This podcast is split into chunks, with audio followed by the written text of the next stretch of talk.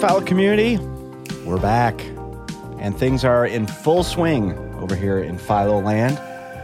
For instance, we're ramping up to Philo Anaheim, which is in two months. You can sign up now at philo.org. Uh, we've got an exciting new event to announce at the end of the podcast, so stick around for that. We've also added a new team member, Cassie. She's here to help us get more stuff done. Welcome, Cassie. Uh, and we're also a real organization. We've got ourselves an office. We've been uh, working out of Starbucks and wherever else we can find a place to sit down. And now that our team's getting a little bigger, we feel like it's good to have a home base. And so we're giving it a try. We've moved into this cool space that's straight out of 1960. And if you're thinking, uh, what does that look like? Think Mad Men. It had shag carpet too. We got rid of that. Anyway, it was. Uh, it's been quite an adventure getting that place up to date and working. And we're really excited for the ministry potential just from the increased productivity uh, that we're going to experience and kind of having a Philo home base. So we're excited. If you follow us on Instagram, which is at Philo Community, you've definitely been seeing all the fun demolition work. So by the time you're hearing this, we'll be in. Anyway, if this is your first time listening to our podcast, our goal is to help technical artists in the local church to become more effective so that our churches can become more effective. Basically, an extension of the Philo Conference all year round. As I said earlier, we're getting ready for Philo Anaheim. If you're looking for a chance to connect with fellow technical artists, learn some skills, some new skills from some of the best people around, or just be reminded of why you started doing production in the local church in the first place, you should join us. November 5th and 6th, we're at Crosspoint Church in Anaheim, California, and we'd love to see you there. So go to our website, check out philo.org. One of the other big things we have going on around here is our Philo coaching division. We've been working with churches all over the world to help make production and their production teams more effective. And we provide all kinds of services from observing your weekends, analyzing processes, to individual leadership coaching and volunteer team meeting facilitation. We say it before each podcast that our goal is to make technical artists more effective so that our churches are more effective, and Philo coaching is a more in depth way of achieving that same goal. So, if you or your church are interested in talking more about what Philo coaching could look like in your situation, you can go to philo.org slash coaching and fill out the contact form. Okay, let's get to the subject matter of our podcast today. Our guest this time is Erin Meyer. She is a production manager at Grace Church, which is in Noblesville, Indiana, uh, near Indianapolis. Uh, she and I started a conversation at the Philo conference in Chicago this past May about the idea of being a woman in production and how Erin was looking for a way for there to be maybe a community of women who do production in the local church. And I got really excited about just the possibility of the conversation because I think there should be more women in production since some of the best production people I know are women. And because I'm a dude, in case you didn't figure that out, this isn't really a topic I could talk about on my own. And so I asked Erin if she'd be up for taking some time and having the conversation kind of in a public setting. And what do you know? She agreed. Uh, the goal wasn't, uh, we weren't trying to solve anything, but just to kind of talk about what the issues are being a woman in church production. And uh, for those of us who don't know what it's like, and even for other women in production to be encouraged that there are other people out there just like you. So, all right, enough setup. Let's uh, join the conversation. I'm here with a relatively new friend and acquaintance, Erin Meyer. How's it going, Erin? Hi, how are you? Yeah, I'm doing good. So uh, we met basically, we have some mutual friends in common, mm-hmm. Daryl Kripe. Yes chief among them. But we met uh, at the Philo conference this past year. Erin came up and we started talking about some interesting topics that we thought would be cool to, uh, yeah, maybe talk about in public and see what happens. but maybe just for our Philo audience that doesn't know who you are, maybe just talk about what is it you do now and maybe your story of how you got to that place. Uh, sure. Well, right now I'm the senior director of production arts at Grace Church, which is a kind of a mid-sized church on the north, just north of Indianapolis. I've been on staff here for over 11 years. We were a very arts-based kind of church. We do, you know, a big show every year, theater kind of show, but we also have, you know, we broadcast our weekend services. We do Saturday, Sunday services. Um, mm-hmm. Do you have so, campuses too? Yep, we have uh, multiple two campuses. campuses plus our main campus and it, we, you know, we've expanded into that over the entire time that I've been here. So it's been a lot of change over the years. And sure, right. You know, I've changed positions, and ultimately, I was uh, I was hired on to be in charge of the main brand new auditorium that we opened with 1,600 seats. That was back All in right. 2008. So uh, I was thrilled to be able to do that, and I knew it was kind of the, you know the plum job at the time, but yeah, um, it was a lot of fun. It was a lot of learning. Um, I I came from the professional theater world, okay, um, where I was lighting designer and stage manager. Okay, I didn't expect to work in a church, right? um, but God had different plans for me, and and sure. I've just tried to be palms up to what He's trying to tell me to do. Awesome. Um, and I've been here more than 11 years now. Oh, wow. Now, how did you get involved in lighting and stage design? Did you go to or stage management? Did you go to school for it or? Yeah, I uh, I went to Penn State, so I was okay. East Coast girl. But um, I was a theater major, and about halfway through halfway through college, I decided that I really did not want to audition for my livelihood, and it was like very apparent. I was like, this is awful. um, so I thought I better learn something else. And I looked at the tech side and thought I could do this.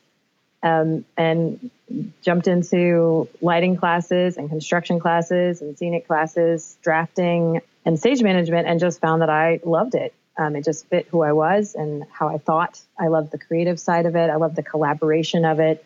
I loved that you could be creative, but it was very specific. Uh-huh. You needed, you know, details and drafts and drawings, and um, it was all about how you communicated and collaborated with others. And it was just a perfect fit for me. And would you say uh, just the difference between being maybe on stage and being backstage or whatever the equivalent is, like the creativity? Did you find that the tech side was more needed to be more collaborative versus the other was maybe more like an internal creativity?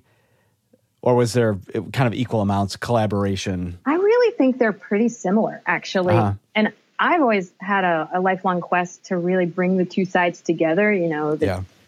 the on stage and the backstage. Um, especially since I've experienced both, I've I just feel like we neither one can exist without the other, and the, we do our best work when we support each other well, and neither one is more important than the other. Um, and that's just a, a, passion of mine as well. But um, no, I don't. I don't think it's all that different um, when you really get into it.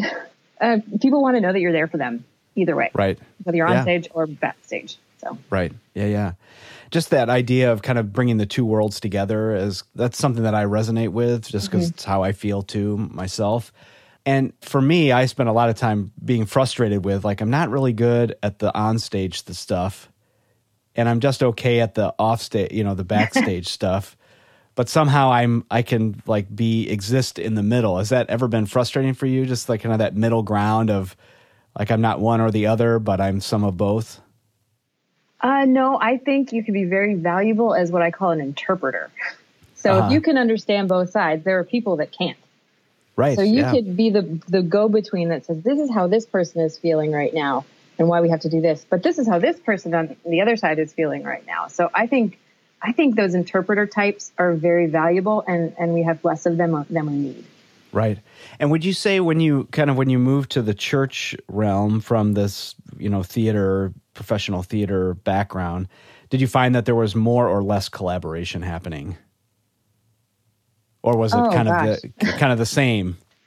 I think we the the need and the intention for collaboration was was the same. You have to collaborate really well. I think um, in the theater world, there's a very defined way that people go about it. Um, there's this expectation when a job has a title, you know what it means. When right. I moved into the church world, it was this mishmash of you know people coming from the con- live concert series, or people that have only ever been in church production, or people that had done broadcast or TV or right.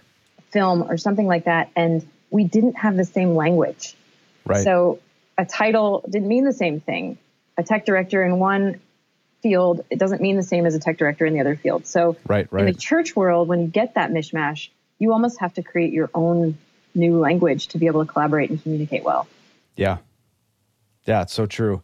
It seems to me too, like when I maybe compared to a live concert environment, uh, mm-hmm. just as m- my example of the moment, there's something about you know that you need to collaborate well. Like if you're on stage, you know you need a great production team because if it doesn't sound good, look good, you know, happen quickly and efficiently to save money, like you're going to be losing money, like Yeah, not selling tickets and all this stuff. And so you you really there's a there's a like a deep connection. Maybe Yeah. it's just about money, but it's a connection. be- You know, we have to collaborate for this to work. Whereas I, for me in the church, it sometimes it's felt a little bit like the church feels like we deserve great production. Uh, it's an entitlement, um, and so you know, well, you might want to collaborate with us, but just do what you're told. You know, Yeah. it's sort of how it comes across. And so there's there's less caring for people, or I mean, not that in a professional setting, it's all like you know roses and berries and hugs and you know unicorns and rainbows, but maybe you're taking care of your people by paying them well. Versus Mm, is different, yeah. in the church, you're just like, hey, do this, and Yeah, and in know, the church, I'm a I that volunteer, and Yeah. uh, Well, yeah, especially when you get into volunteers as well. But I find in the church sometimes they're saying, hey, do this, and they don't know what they're asking at all. right, Whereas, right. at least in the professional world, somebody has somewhat of a clue as what they're, they're asking for. Or, or you come back with, hey, well, it's going to cost this much. Yeah, right. Um, the and then they say, yeah, let's not do it, or yeah, let's do it. Right. Whereas the church is like, we'll figure out how to do it cheaper. yeah, they do. Or Well, for do- We're nothing. going to do it Yeah. anyway, so just to just do it. Okay. Yeah, no problem. Yeah. Uh, it's nice to know that I wasn't the only one who experienced that uh, through the years. yeah, I guess maybe that that's even an interesting question. How did you deal with that? You know, that idea of people are asking for stuff they don't know what they're asking for, and the budget's limited. Mm-hmm. Is it just more conversations, Yeah. I mean, more holding hands? Uh, I think you have to be really wise as a leader about what your resources really are. And in the church, it's everything. It's what you've got back in the in the back closet. It's the volunteers that you've trained. It's the new volunteers. It's what money you might have. I mean, I ask questions about priorities a lot. You know, how Sure. how high is this priority versus something else, or this event versus this other event, and and what what out what can we do to think you know in a different way to do what we need to do, and it, that can be exhausting over a long period of time. I have to admit. Well, I think uh, what we were talking a little bit about before we started the recording is just that change is happening where you are right now, and Yes. change is like the only constant in life, and Uh-huh. it feels like in the church, especially. And so you, I know for me, like you get to a place where you get a good collaborative relationship with someone, and then they leave or move on, or and then you got to start over with somebody new that has ideas that uh, you've already tried and didn't work, but now you you try them again, I guess, and show yeah this doesn't still doesn't work, and Yeah, at this from the team that I started with, there was a team of seven on production. I'm the only one left after this many years. So, uh, yeah, change happens a lot. I think also Yeah. is for me, I'm a late I'm a I'm a late adapter, which is I think unusual in production. I I tend to evaluate things and then before I jump on the bandwagon, Sure, especially yeah, with yeah. technology uh huh. but I would for a long time when I was early on in my career, like the church would go, you know, the pastors would go away and have their retreat and come back and be like, "This is the new thing we're doing," and I would be Yeah, like, yeah. "Oh my gosh, how are we going to do that?" Right. And then after a while, I realized the trickle down is slow. yeah, yeah. slow, it's okay, you know, we'll handle it, but the trickle Yeah. down is slower than you think. Yeah. Um, yeah, I always would freak out about new ideas because, yeah, when we leave the room, who's got to do it? Me. I'm the Mm-hmm. Yeah. one stuck doing it. And so, yeah, if I can't figure it out in that meeting, I start to hyperventilate. And so, yeah, pretty but- soon they stopped asking me to come to those meetings. Yeah, I think that's how production, because we immediately go to task. I think that's how production ends up being labeled like the dream killers. Because Right, right. Well, no wonder we can't collaborate with I know, people like- because we're killing the like- dreams. yeah, why don't we? You know, we're good trapeze to fly in through the zip line through the catwalks, and I'm like, Yeah, uh, yeah. no, there's, you know, and they're like, you, you don't know what you're talking about. Yeah, well, right. actually, there's things like lawyers and gravity and and. Insurance. Yeah, right. insurance. I don't know. Uh. and they're like, well, fine. No, Yeah. no, it's not that bad, but sometimes it feels like that. Yeah, yeah. So one of the things that we, the reason that we started talking back at Philo was just kind of this idea of finding women in production is a very small percentage of the population of production people, and I think you can tell me if I'm thinking I'm remembering this wrong, but just the, even the idea of how do we find mentors? How do we develop a mentoring system for females to get trained when there aren't a ton of them around. And there's this weird dynamic between men and women in the church at this maybe not at this moment but in all moments you know just uh, trying to be careful and above reproach. And mm-hmm. just it's a it can be a sticky situation. When we talked i remember thinking like yes let's talk about this. And i don't know what to talk about and i don't have any answers but it feels to me like something to be talked about yeah i think i think we need to talk about it more i was talking with a, a friend of mine who said to me recently, she's like, I don't know why there aren't more women in production. I mean, it's creative, it's detail oriented, it's multitasking, and a lot of women thrive in those kind of environments.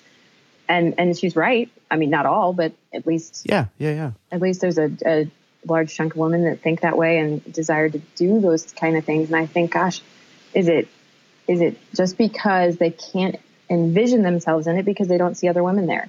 Right, right. Um, I don't know.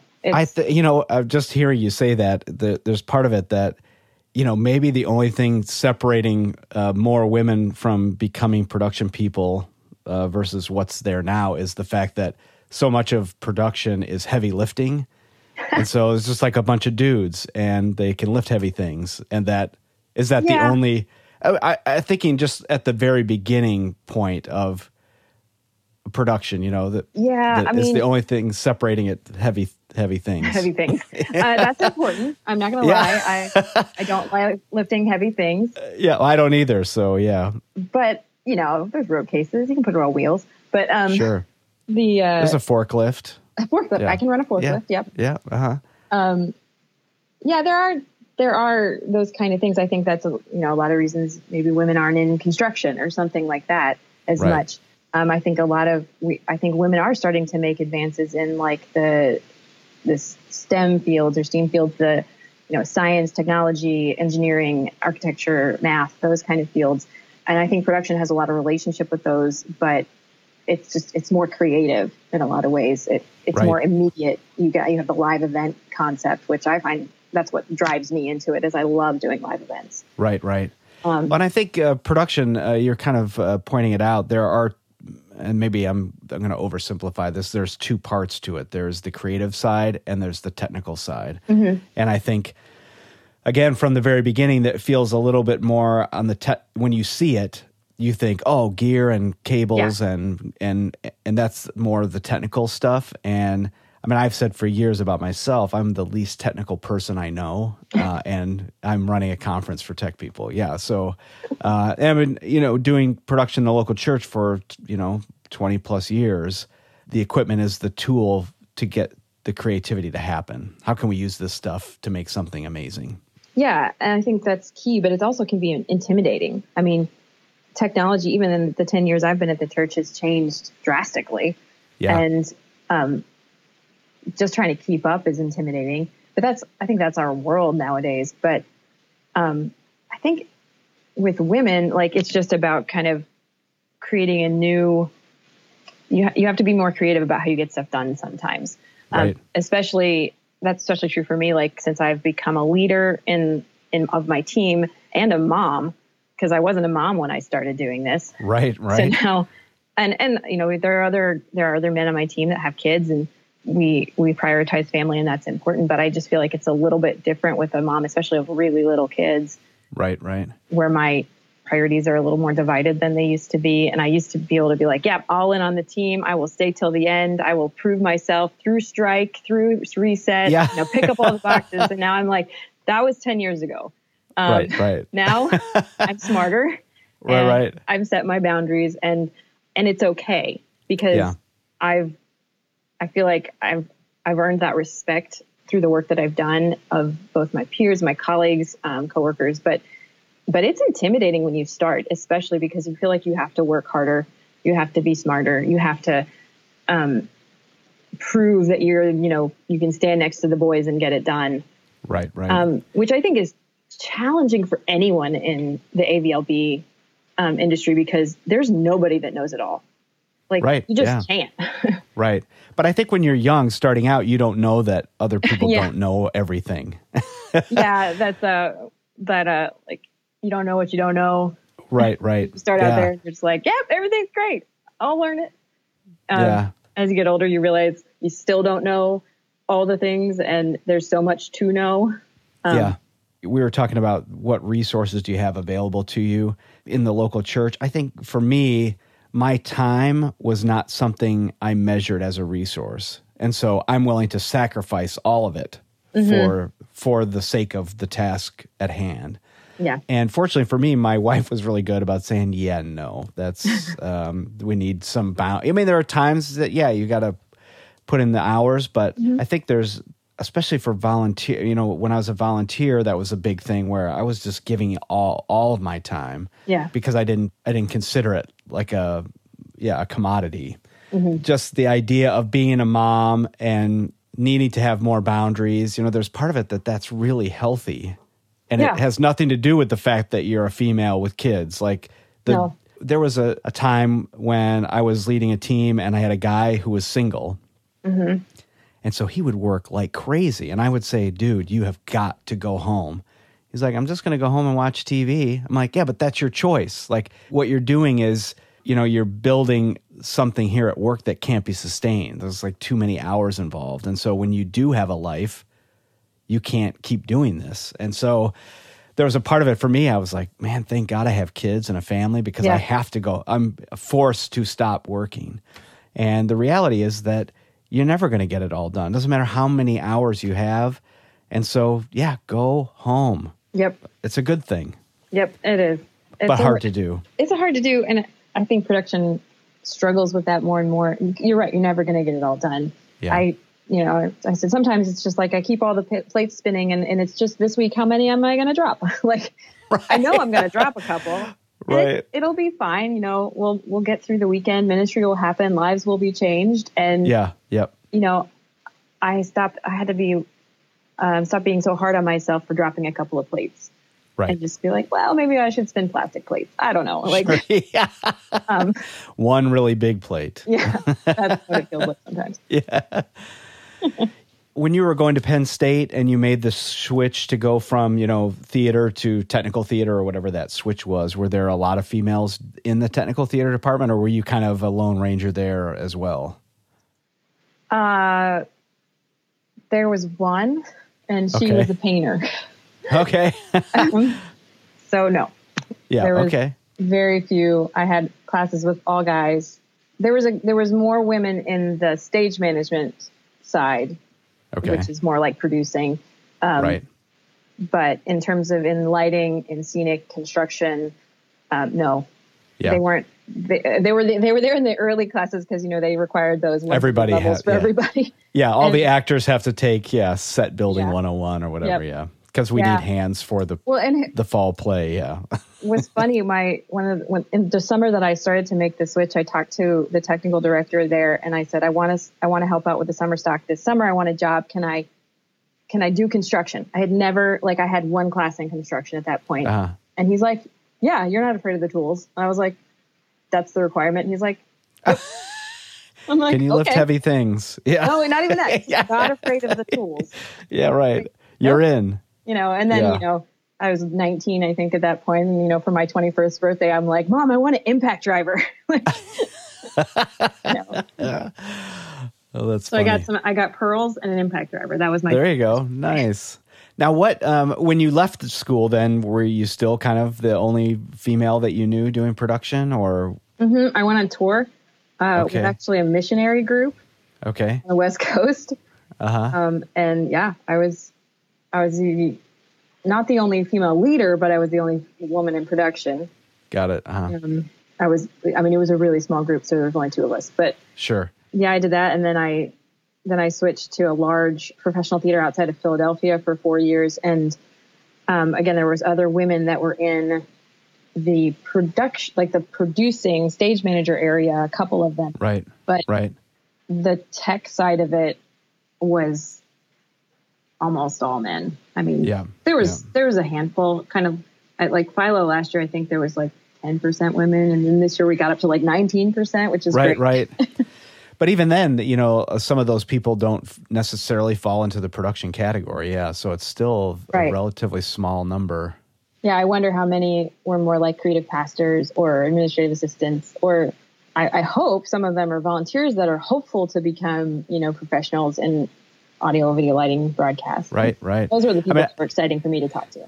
Yeah, I know that uh, there was a church from Brooklyn uh, that I've done some work with. They had 18 people there total, which is like whoa, Yeah, and a yeah, a bunch of females, and Uh-huh. some as like music producers, some as uh, graphics operators, Mm-hmm. uh, but not necessarily uh, like when I great people, but not necessarily in the gonna hang a light, gonna program the lighting console. Yep. like not too many of those. No, it's hard, and it. I think one of the, you. Ha- I feel like when I decided to get into lighting, I had to learn everything from how to, you know, take the light apart, put it back together, hang it, to, you know, up to moving lights, up to programming multiple consoles. Like, and I still feel like I'm constantly learning, or hoping to learn. Um, and that's I, I feel like you have to just always be learning. Yeah. I'd be curious just at Grace Church there. Like, you know, one of the things you said earlier was, you know, maybe a lot of women don't go into production because they don't see it. Mm-hmm. They don't see others doing it. I mean, have you, just by being in the booth or being present, like, do you feel like there are more girls interested or women that say, hey, I want to be a part? Or is it, I mean, I guess maybe you don't have anything to compare it to. So that's kind of hard to say. But yeah, I don't know. We have we have some ladies on our volunteer team. We've got two lighting programmers and a handful of camera operators and some CG operators and even Uh-huh. a couple of video directors. oh, nice. We're definitely still in the minority, but Sure. Yeah. it's different. I think than when I started. You know, if I compared to to ten years ago when I was like, well, I'm you know mid twenties leading a team of middle aged guys.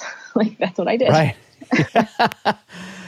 Um, yes, which I, I would uh, just have to say. So I was in my twenties, uh, leading a team of middle-aged guys, and it was very uncomfortable for me Yeah. because I like I I could be their kid, Yeah. and I'm telling them what to do. Yeah, so yeah, it's interesting to me. Just I'm not going to put myself in your shoes and say you know my experience is the same as yours or whatever. But as we're talking, I'm just like, yeah, that that's not really a male female thing. But when we're in it, we don't know the difference. Mm-hmm. And then I think on top of that, there are definitely some some things that yeah make it difficult for women to be a part of production in a male dominated field. Mm-hmm.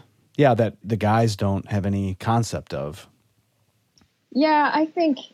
Well, I, you can talk about like it can, especially late nights, can descend into the the locker room humor. Um, Just Which- late at night that uh, happens. no, I mean pretty much any time is fair game. But I would say the when if you've got if you've already pushed through that twelve hour first twelve hours, you know you're right. you're well into it. And sometimes I think the presence of a of a well balanced woman can can maintain a healthy environment for everyone. Sure. Yeah. Totally. and sometimes you know it's okay to just have some fun but it can get awkward sometimes Right. Yeah. I don't know. Are us tech men, are we more immature than most or does this happen in all kinds of fields that, you know, we start, we, we descend into middle school boy humor? i really actually i've only i've only been in the tech world for Uh, Yeah, right. years. i don't know Let's say it happens everywhere. Okay, just So I feel better about myself. so one of the things about Philo that's really important to me is that we're the goal is to make better people. Mm-hmm. Like that we're we're training, we're inspiring, we're providing community just so that I can be a better person. And then okay, I happen to be a tech person. And so if I'm a better person, I do my job better, I my church is better. And so Yep. to be a better person, okay, it's time to I'm going to quote the Bible. I can't believe I'm about to do this. You know, to leave childish things behind. You know, it's like part of growing up. And so, yeah, middle school humor, not the worst thing ever, but okay, it's like we're done with this. And Yeah. to have a female in the room, if that's how it's going to happen, then yeah, I'm all for it.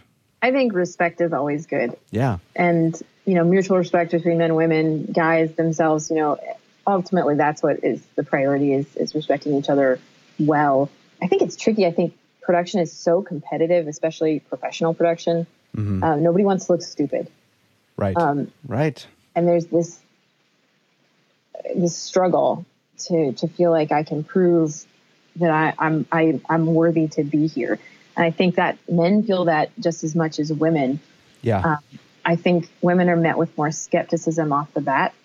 Yeah. There's Maybe it takes longer to make to mm-hmm. prove the point than for a guy. Yeah. yeah. I, you know, even just walking around at Philo to the, um, you know, the vendor booths, people don't assume that I'm in a position of leadership. Yeah. They assume that of the guy I'm walking next to, you know, they'll say, oh, you know, what are you guys from? And then, you know, they'll ask me, oh, I'm director of production and be like, oh, is he your boss? And be like, nope, I'm, I'm his boss.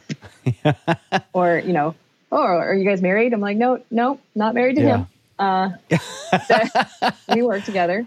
Yeah. I actually have the, you know, decision making power on sales, but right, right. But it's, it, there's a, we don't automatically assume that that's the case. And that's what I'm hoping over time will change that there is an assumption that we we have equal authority, equal respect, equal um, right. knowledge, and ultimately, I want even guys in production to feel like they can ask a question um, and not be shamed or feel stupid because right, right. we all have to learn to stay in this industry. Right. Well, and I think too, just thinking about from a professional standpoint, I think so often it can get pretty cutthroat, mm-hmm. um, and uh, like if something's going wrong, everybody's trying to cover themselves and blame somebody else, mm-hmm. and uh, because you need to get the job again next time. Yeah. And so if somebody else gets the blame, then maybe they'll hire me again. And I don't know how much of that carries over into the church uh, so much, but definitely you think about yeah feeling stupid or being mm-hmm. shamed or not knowing everything, and you yeah. think you should. Yeah. I mean, so much of that feels to me like if I was just more comfortable with who I am, then mm I would then I would be so much better, better yep. off to ask the question so I can get better and not be worried about what people are thinking. And I think too, just even even some of that sarcasm that we're, uh, tech people are so known for. I mean, that's where a lot of the shaming happens. Yeah. And so, like, we're joking, mm-hmm. but my wife would say eighty percent of joking is truth, half truth half truth. Eighty percent is half truth. I don't know how oh, that sure. works. Uh, she maybe says something more intelligent than that, but um, just the idea that, and yeah, it's real easy to joke, but the for the person on the receiving end, you know, that just yeah, there's shame that comes with that, and I'm going to mm-hmm. not say what I'm thinking next time, or right, I'm not going to throw my two cents in because this is what happens. Right, and I think it's so hard, especially in I don't know, this is maybe a different subject, kind of, but it fits in my brain. Um, that yeah. women, especially in the evangelical church world, it's so hard to get for women to get the seat at the table at all, regardless of if you have a church that that emphasizes women in leadership or doesn't. Um, right. Whatever your biblical stance is on that. Yeah, yeah. Um, that's another. That's just, somebody else's podcast. Yeah, I don't. I'm not going that. Yeah. um, but you know, I believe that women bring a value to the table. Yeah. And and we want to stay there. But it's hard to sometimes speak up because you're afraid you'll lose your spot. Um, yeah. And I, I think that's a that's a struggle that maybe men don't see in the same way. I had a had a conversation with actually one of our pastors recently, and I was talking about titles. So I was like, you know, this, the title of senior director is is pretty important to me. It was a big deal when I got that. Uh-huh. And he said, I don't even use my title. I said, well, that's that's the difference. I have to use my title. And even after I use my title, I have to prove, oh, this is that my you're worth the title. Yeah. Yeah. Yeah. This is my schooling. And even one of my women pastors that I work with, she said, yep, I have to use my title. And then I, then it's followed up with, well, where'd you go to seminary? You know? so the difference isn't, is more subtle, I think. Right. It's, it's how people perceive you off the bat before you, you know, your, so your worth as you walk in the door. Right, right because I think, yeah, I would fail that uh, those questions miserably because in a production setting, I didn't go to school for any of it. So like, right. I can't say, well, yeah, it's, going. But it's also your, you know, your years of experience or whatever. Yeah, but like, still, yeah, I don't. I never. Nobody. Nobody was questioning uh, those guys, things. Yeah, guys don't get the same questions. Right. Yeah. That's so interesting, and that's probably that. You know that that probably extends beyond the evangelical church. Even that that just oh, yeah. feels like a thing that exists. Mm-hmm. Yeah, Man. it is. So I've been watching uh, with my wife The Handmaid's Tale. Oh yeah. Woo! I have not seen it. I have to Oh my gosh! I'm a I'm a mom of a two year old. I see nothing but Daniel Tiger and you know Elmo. Yeah, the, stay there, please. Yeah, you, I don't think you need to put this in your brain at the moment, but um, yeah, one of the things I don't think I need to say spoiler alert, but there was one girl uh, they were saying to her like, you don't have to be a wife if you don't want to. You don't have to be a mom. And the girl was like thinking, she's like, well, what else would I do? Mm. And it was because she's not seen anything else. Yeah. And the answer was you can be yourself, mm. whoever you are. And I think, yeah, it's I think it's real easy for oh, whatever group you're in, if you're male, female, Hispanic, white, mm-hmm. African American, I think it's real easy to see your perspective your own perspective and it's it takes so much energy to kind of lift your head out of your own situation to realize what other people are going through Yeah. and I don't know that I would put tech people into a category of empathy, uh, generally speaking. But yeah, th- just in this conversation, thinking about who's on your team that uh, male, female, whatever, like that, how would to be able to put yourself in their shoes, how would they be thinking about this particular situation? Or how I'm saying this, or if they were here, would they be laughing or not? Yeah. So my oldest son is moving out today. Yeah. Oh. Uh, like right now, he's moving Oh. out. So I'm like big I life got, change. Yeah, I got a thing I'm going to record, and I was coming down here, and I'm just like, okay, well, number one, he sprung this on me. Like it was supposed to happen later tonight, so like the fact it's happening now, I'm just like, I can't help you, and I feel like I should be taking pictures and whatever. Mm-hmm. I'm not going to. Um, but uh, one of the things we talked about is that I said, hey, your mom really wants to be a part of this, and she wants to help set up the kitchen, and she wants to clean the house the first time, like all these things. Yeah. And I said she would do them without you asking. She would just not force herself on the situation, she'd just like show up She'd just and do do it, it. And so I'm like, if you want that, awesome. If you don't want that, you need to say something to her, but you also have to realize that her heart is bursting with like wanting to be a part of this moment.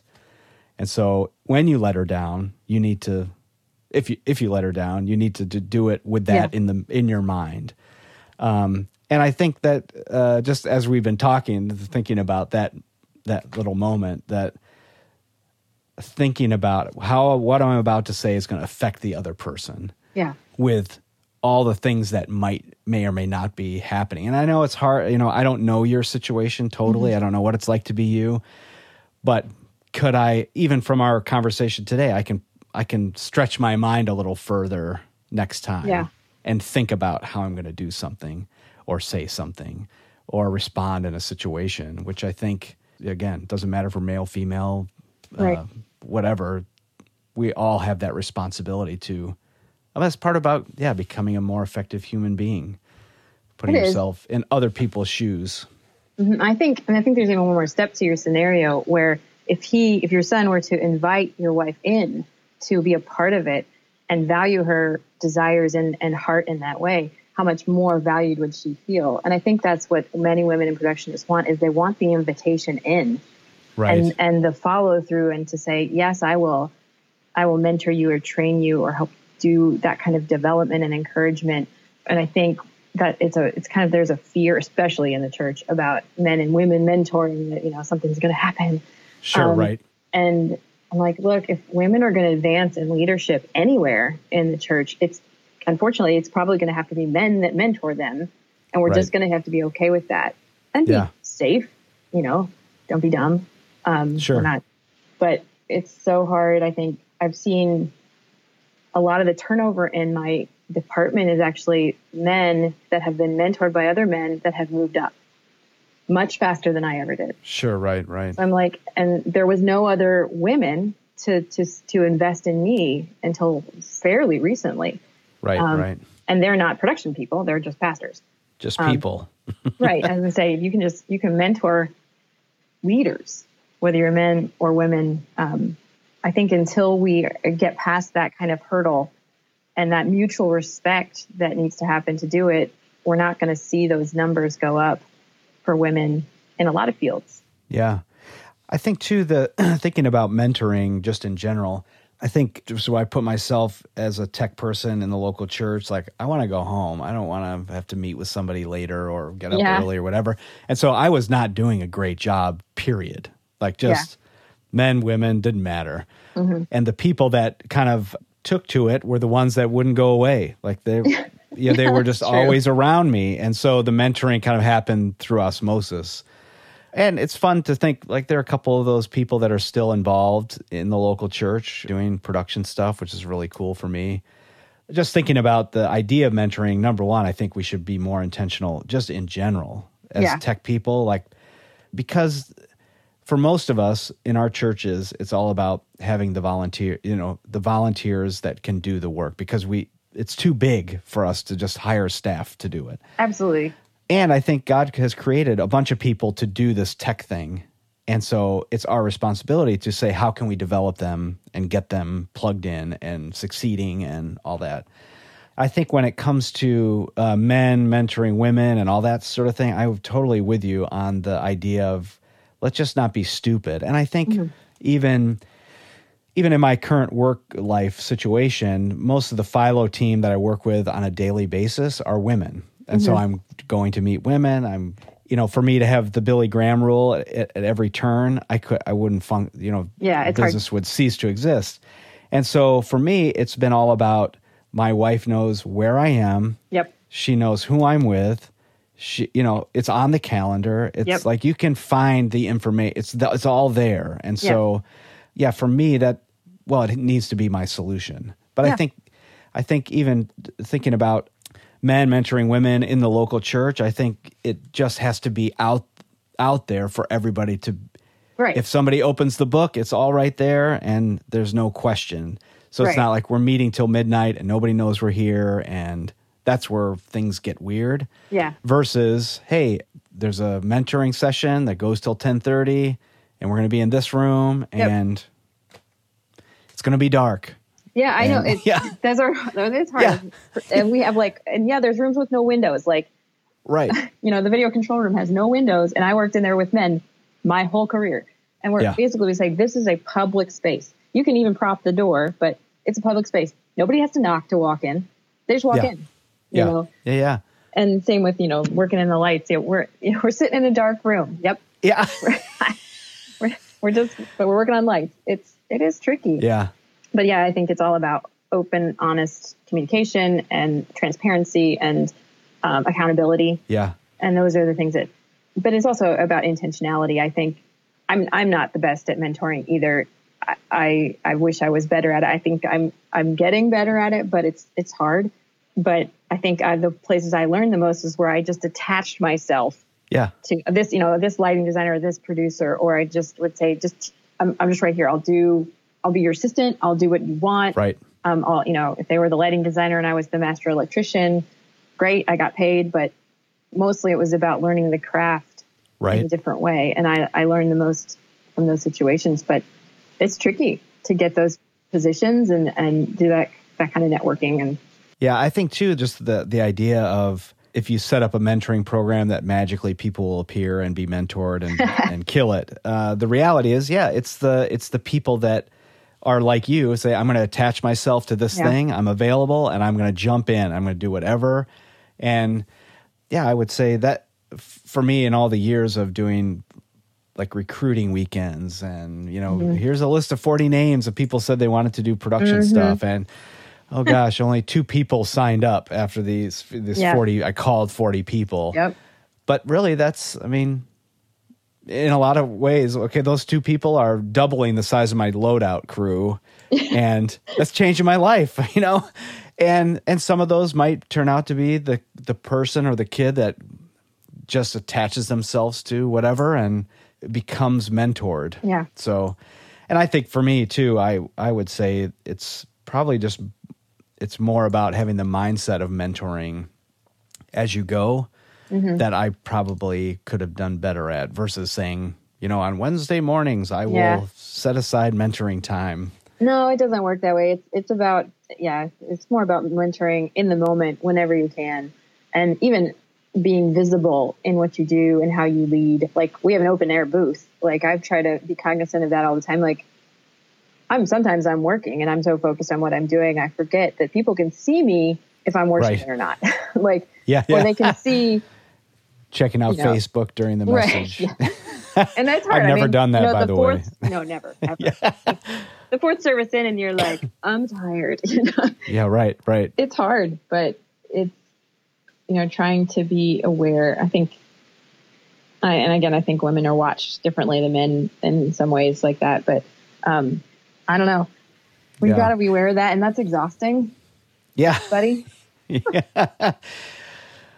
Okay, so knowing that the majority of people listening to this podcast are in the male category, is there is there one thing that you would say to us as an hmm. encouragement or as a uh, get your act together or any any sort of final word?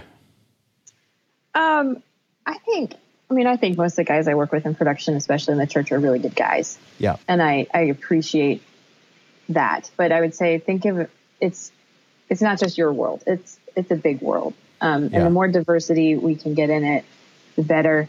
If you can look to see who's interested and who wants to be a part of it and, and encourage them to come along because you never know when you're going to change somebody's life, whether they're a high school student or, mm. you know, in their retirement and they'll find something that they love and they can do and express who they are, or they might be. I mean, we have guys, I'm like, you're amazing at soldering. Could you help me solder things? Like, that's not creative, yeah, yeah. but it's a huge blessing to the church. And, and they still uh, be aware, I guess, be aware of all kinds of relationships that are open. Right, right. To, to that kind of influence. And I think in, invite people in. That was invite people in. I mean, if I hadn't been invited in to like, hey, why don't you sit with me and hit the record button mm-hmm. on the mm-hmm. tape deck, I wouldn't be sitting here talking to you. And so, yep.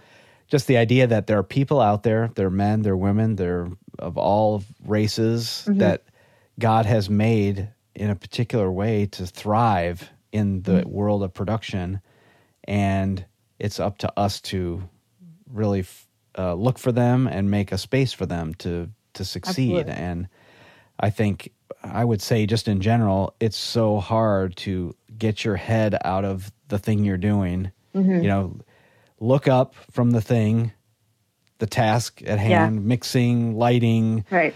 planning center, propers, whatever it is, and look up and say, I mean, even if it's carving out time, I know I said this is not how mentoring happens, but just saying, hey, on Wednesday mornings or whatever, I'm just going to, I'm going to sit here and think about yeah. Who do I know? What could I do? Who's out there that needs uh, an encouragement to take the next step on our team instead of just go go go yeah. on the thing that you know the the to do list. Yeah, um, and it's really hard. Those those moments are are there all the time, but um, we're we're so busy. Like I said, there's there's so much going on. Um, yeah. it's, it's hard to get out of the details and and focus on the relationship. And I think that's a lot of what we're called to do in the church. And I think I, don't know what's out there for women in terms of like can we create a support group or whatever that is, but um, ultimately we're pretty far apart. Women aren't like I don't I don't have women on my team that aren't volunteers um, that are in production. So the women I talk to don't quite understand my world. So right. we got to support each other, whether you're men or women. Um, yeah and and help each other create healthy lives and healthy boundaries and encourage each other to train. Don't create an environment of competition. Create yeah. an environment of um, encouraging questions, encouraging learning. Um, that'll help everybody ultimately. Yeah. Cool. Thank you so much for being willing to record our conversation. Yeah. I know we talked earlier. Uh, we're like, yeah, I don't know. Maybe we should talk first before we hit record. And then we're like, well, that could have been a podcast. So let's do it know, again. It's an interesting conversation, but yeah. Um, well, I would, yeah, like I said, I'm looking forward to, um, yeah, just this conversation should keep going. And I mm-hmm. appreciate your willingness to kind of step into it. And yeah, looking forward to what else we can talk about. So thanks for yeah. making time today. Absolutely. Thanks for having me.